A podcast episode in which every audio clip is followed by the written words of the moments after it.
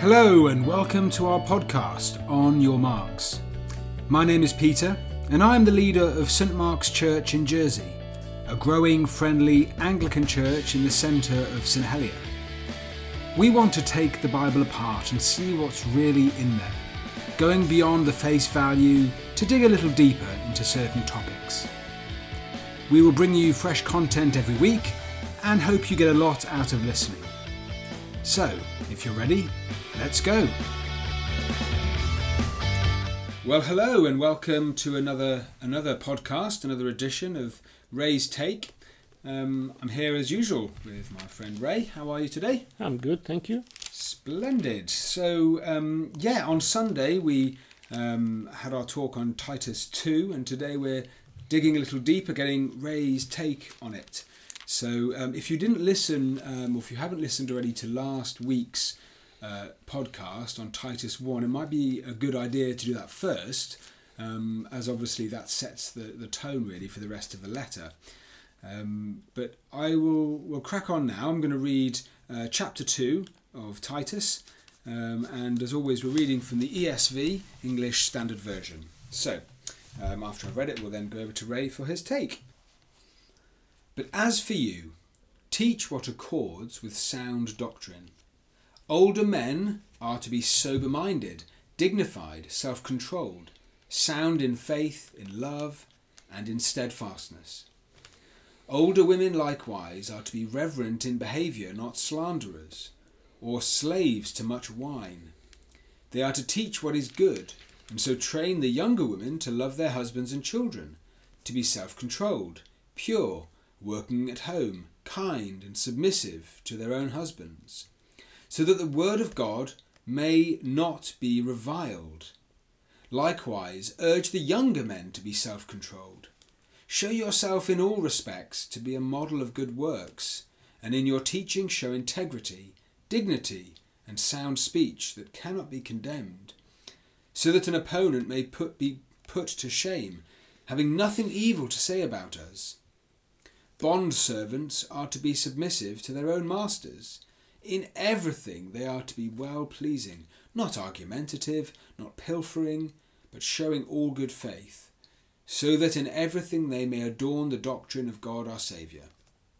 For the grace of God has appeared, bringing salvation for all people, training us to renounce ungodliness and worldly passions, and to live self controlled, upright, and godly lives in the present age waiting for our blessed hope, the appearing of the glory of our great God and Saviour Jesus Christ, who gave himself for us to redeem us from all lawlessness and to purify for himself a people for his own possession who are zealous for good works.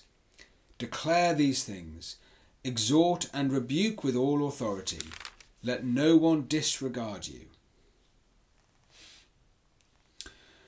Wow. So, well, if you did listen to last week, an equally uh, direct, strong worded chapter, right? Yeah, sure is. Um, but just just bear in mind, it's um, I, I am reminded of my days at theological college over fifty years ago, when we used to corrupt a well-known uh, Christian song um, and use the word here. I'm S O U N D, I'm S O U N D. I know I am, I'm sure I am, I'm IVF, you see. IVF was the International, what is it called? The International Varsity Varsity Fellowship. Fellowship. And um, you, need, you needed it, my theological college to establish your sound credentials.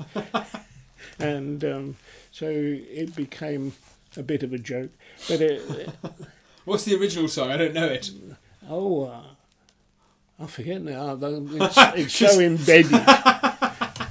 the alternative is I'm H A P P Y. Yes, I'm H A P P Y. Oh, right, okay. I'm H A P P Y. I know I am. I'm sure I am. And so on. Hilarious. And um, But the point is sound. sound is not unimportant. Hmm. And this is what Paul is trying to do here for, Mm. for Titus, isn't it? To ensure that he's got a solid foundation. That's, that's the whole point of, of this, is to give such a solid, firm foundation. That, that foundation, yes, is in Christ, um, but it is in what we believe about him and about the message that he's entrusted to us. Uh, and so he uses the word sound, which Mm. yeah, can, you can read it if you like as a firm foundation. Yeah. I um, used to work in stuff to do with foundations. Um, I worked for an engineering company um, that specialised in establishing secure foundations, really. Um, but we hand augered 60 foot in London clay, I remember once. Um, but uh, it was to ensure that the foundations for building on that site were secure and strong and firm. And this is what Paul is doing here. Older men first, older women likewise. Quite interesting, isn't it? And I find this is quite a challenge. Um, I think I might fit into the older men now. Um, that ne- next week I'm 83, so Oh wow. so I'll um, I'll accept the call to be an older man. Yeah. Sober-minded, dignified, self-controlled, sound in faith and love and steadfastness. Oh right, so when I'm enjoying my meal out on my birthday, on on the expenses of my son, um, I will not indulge too dramatically. I don't think. Yeah. I think Ray, I think you personify uh, these things. Good. I definitely think you Well- do. We're called to do so. Yeah. And again, he's using very challenging words, really, let's face it. Um, it putting this into the context of, of the Middle East in that time, um, no doubt it was necessary. And he was addressing somebody who was ministering in the context of a society um, that was prone to alcohol Mm. what are we doing here in Jersey or in Yeah. today's world? Um, similar situation for us. Well, actually, and so, uh, and the, the Cretan culture was so different um, in that they they had many gods, you know, and Zeus being the head god, and Zeus who was a, you know a philanderer, and you know they used to tell stories of his you Yeah. know uh, you know his um, looseness and going around with women, and yeah. so they they idoled him. But this is Titus. Tim, Paul is calling Titus to remind people of the one God who does not lie. Yep. And integrity is so important. Yep. And so, chapter two. It's interesting because the title it does say teach sound doctrine, but as I read it, I, it it has this obvious call to focus on the home and to get the household sorted. Yeah, yeah, that's where it starts. Uh, you have to live out the life that you are proclaiming so that there has to be some integrity here. And there, there has to be a match between how you behave in the context of your home life and how you behave in the pulpit. I think we that culturally we have a few sayings like practice what you preach or if you're going to talk the talk you've got to walk the walk Yeah. kind of thing. People expect that of us. Yes. Unhypocritical Yeah. living. Yeah. Yeah. But not just of us, of anybody. If you proclaim something to then it to, to tally up with your private life, we Yeah. kind of hope so, don't we? Yeah, absolutely. How important. Let's go on a bit Mm. and train both the young young women and young men as well. It's not just the old guys who've got to sort themselves out, but it's the younger leaders as well. To be self-controlled, pure, working at home, kind and submissive to their own husbands in this case. Um, I don't know how we interpret that in today's world. Badly, I think. Um, probably, but uh, I, as a man, have to be careful what I say. Mm. Um, but uh, I, th- I think I would want to step back and say, well, what's the equivalent to me as a man? Um, I am to live a life that is totally submissive to Christ. So I set the standard for submission. And if I get it wrong, then I can't blame anybody else for getting it wrong. But uh, it's so it's so fundamental this to living out the Christian life. It's we we don't live a life that is dominant or dominating, but a life that is humble and submissive, so that Christ becomes Lord in all. So It, important. it, it is interesting because I wonder how much of what Paul is writing to Titus here is contextual to the island because he's obviously dealing with issues that are going on in Cretan culture. Yeah. When we read um, Ephesians, it, it talks about the relationship between husbands and wives. The whole the whole chapter is started with husbands and wives submit to one another, and so there's this.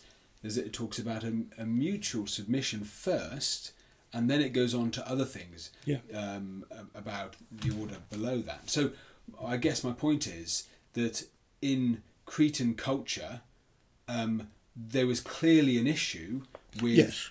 younger women, you know, uh, g- going off and sleeping around, um, and not settling down with faithful men, and you know, having having families, and that was a risk, uh, posed a risk, and those within the church were supposed to be setting a standard. Uh, am I on the right lines? or- Yes, you are. Um, but bear in mind the passage includes both men and women equally, Yes. um, with uh, a real challenge to the men as well as the women. It's not one sided at all.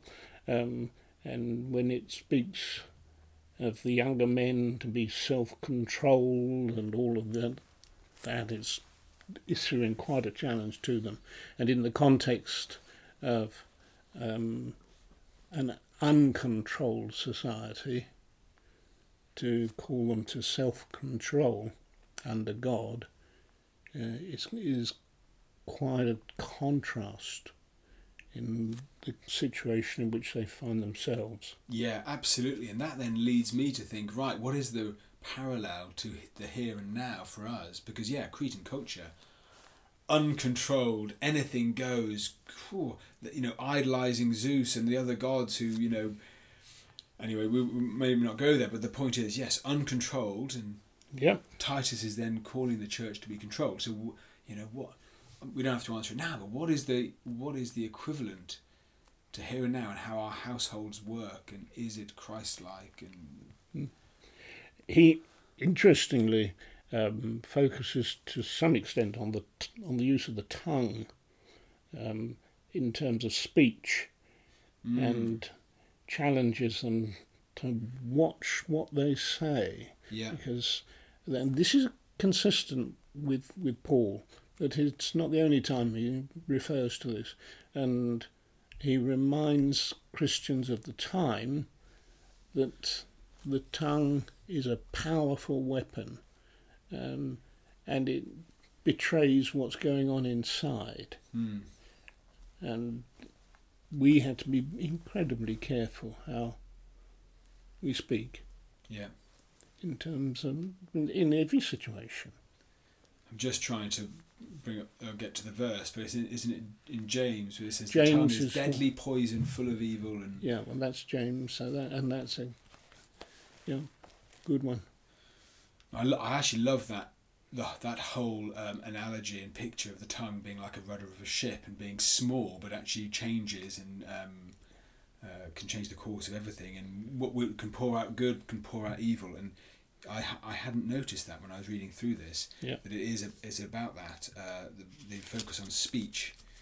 Be careful. And I'm seeing in verse eight, sound speech that cannot be condemned, so that an opponent may be put to shame, having nothing evil to say about us. Yep.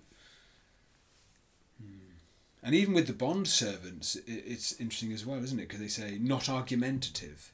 Yeah. You know, again, it's presents us with a bit of a problem in that um, it doesn't condemn the idea of bond servants, um, which is close to the word slave, I think. mm, Um, so um, you would hope that the church began to recognise the inappropriate nature yeah, of slavery. yeah. Um, The culture was so different. Two but the culture thing ago, is, uh, yeah, it's huge. huge difference in culture, and, th- and this was radically different because bond servants or slaves, in light of the gospel, in the church were counted as equal. Yes. You know, which was radical. Yeah. Um, and I think uh, around my reading, this this call in verse nine to bond servants is important because, in light of their newfound freedom in Christ, uh, some of them were starting to be argumentative and disobeying the, the people they worked for, and so you know the doctrine of the of God our Savior, you know, it was it was bringing it into disrepute, and they were taking part in slave rebellions and things like this, and so Titus, my understanding is, is calling bondservants to be godly in the role that they're doing. Yes. Yeah, absolutely. But it's not fully formed. No, Um, No. And that's something we have to recognise and yes, accept. one hundred percent, Yeah, yeah, And then we come on to what is the sort of what I think is the glorious core message to yes. the believers. I as you read it, I Yeah. knew you'd love this. Oh, I love it. love it. Love it. For the grace of God has appeared, bringing salvation for all people, training us to renounce ungodliness and worldly passions and to live self controlled, upright, and godly lives in the present age. Now, what what's not said there? Um, you've got the gospel in a nutshell. And We're at verse eleven for anyone listening. Yeah. verse eleven. Yeah. Absolutely. And that encapsulates you know, why am I telling you to live in this way? Why am I giving these instructions? What's what's what's it about? What why do we have these priorities and attitudes? Why is it important? It's important because of the grace of God, because that needs to dominate hmm. it needs to dominate your lives and it needs to dominate your church. Not, and nothing else is good enough.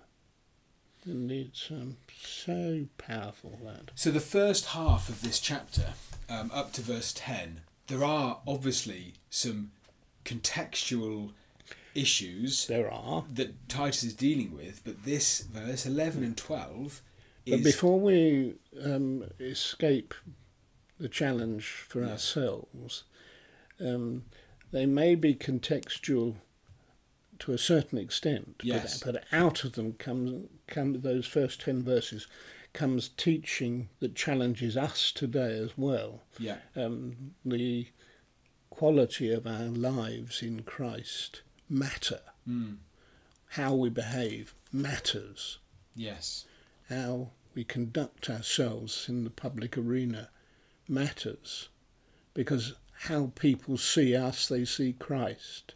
There's no other. mm. that's right. I think at least three times uh, Paul says about that, so that the gospel isn't brought into Yeah. into bad light or whatever. So, so we, we don't escape our responsibility under that. no, Um, no, And yet, the reason this is so important is in verse 11. yes, because in what people need to see is the and experience is the grace of God, and they will see the grace of God in changed lives and in quality of living. can we say that again? So Yeah, they will What people need see the the grace, grace of of God in changed lives, in the quality of our Christian lives, and it's so important, that, vital that they do. Yeah. Gosh, I, I actually love that. That's going around in my head, Ray. People Hmm. need to see the grace of God, and people see the grace of God in changed lives. Absolutely. Transformation in Yeah. people's lives that are changed. Yeah. And that's where verse 12 comes in, training us to renounce ungodliness and worldly passions and to live self controlled, upright, and godly lives in the present age. Yep. And yet we haven't arrived. Mm. And it's the best is yet to come. Uh, do you know what? This is one thing that I have got from you, and I, you know, it's fine. We ste- we we. It's not stealing; it's borrowing. Uh, but you've said it over and over again, and so I'm now starting to say it. You know, with ever increasing glory until glory. You know, this transformation, and you refer to it all the time. and I, I'm sure our listeners have heard it many times, and that's so important, isn't it? Um, Yes, I'm transformed, but it's not the full picture. Yeah. It's ever increasing. It's a daily, and Yeah. the best is yet to come. Yeah. Yeah. We press on to the glory that there is Mm. yet to be. And that's apparent here. And it's lovely that he incorporates that challenge and that hope to redeem us from all lawlessness and to purify for himself a people for his own possession. We are Christ's. We must therefore live for Christ. We must therefore demonstrate Christ. Hmm. And it's funny actually. You got from verse eleven to verse fourteen, you know, with three verses, but in in a way, this is the gospel this is the gospel in a and what we're to do about it. Yeah, it's all there. In, sorry, in four verses. Yeah. Four verses. Yeah. Powerful. So, Ray, a take a take home message. Uh, the thing I'm taking home, but you don't have to agree. I, I re- firstly is about that. Uh, this is the gospel in those four verses, and I like people need to say the need, people need to see the grace of God, and the grace of God is seen through changed lives. Yep, I go with that. That's our message for today. That's it. Fantastic. Well, great to be with you. And you? See you next week. we do hope you enjoyed this episode. Don't forget to like and subscribe and share with your friends on social media. And please do get in touch with any suggestions or comments you may have. Thanks for listening and see you next time.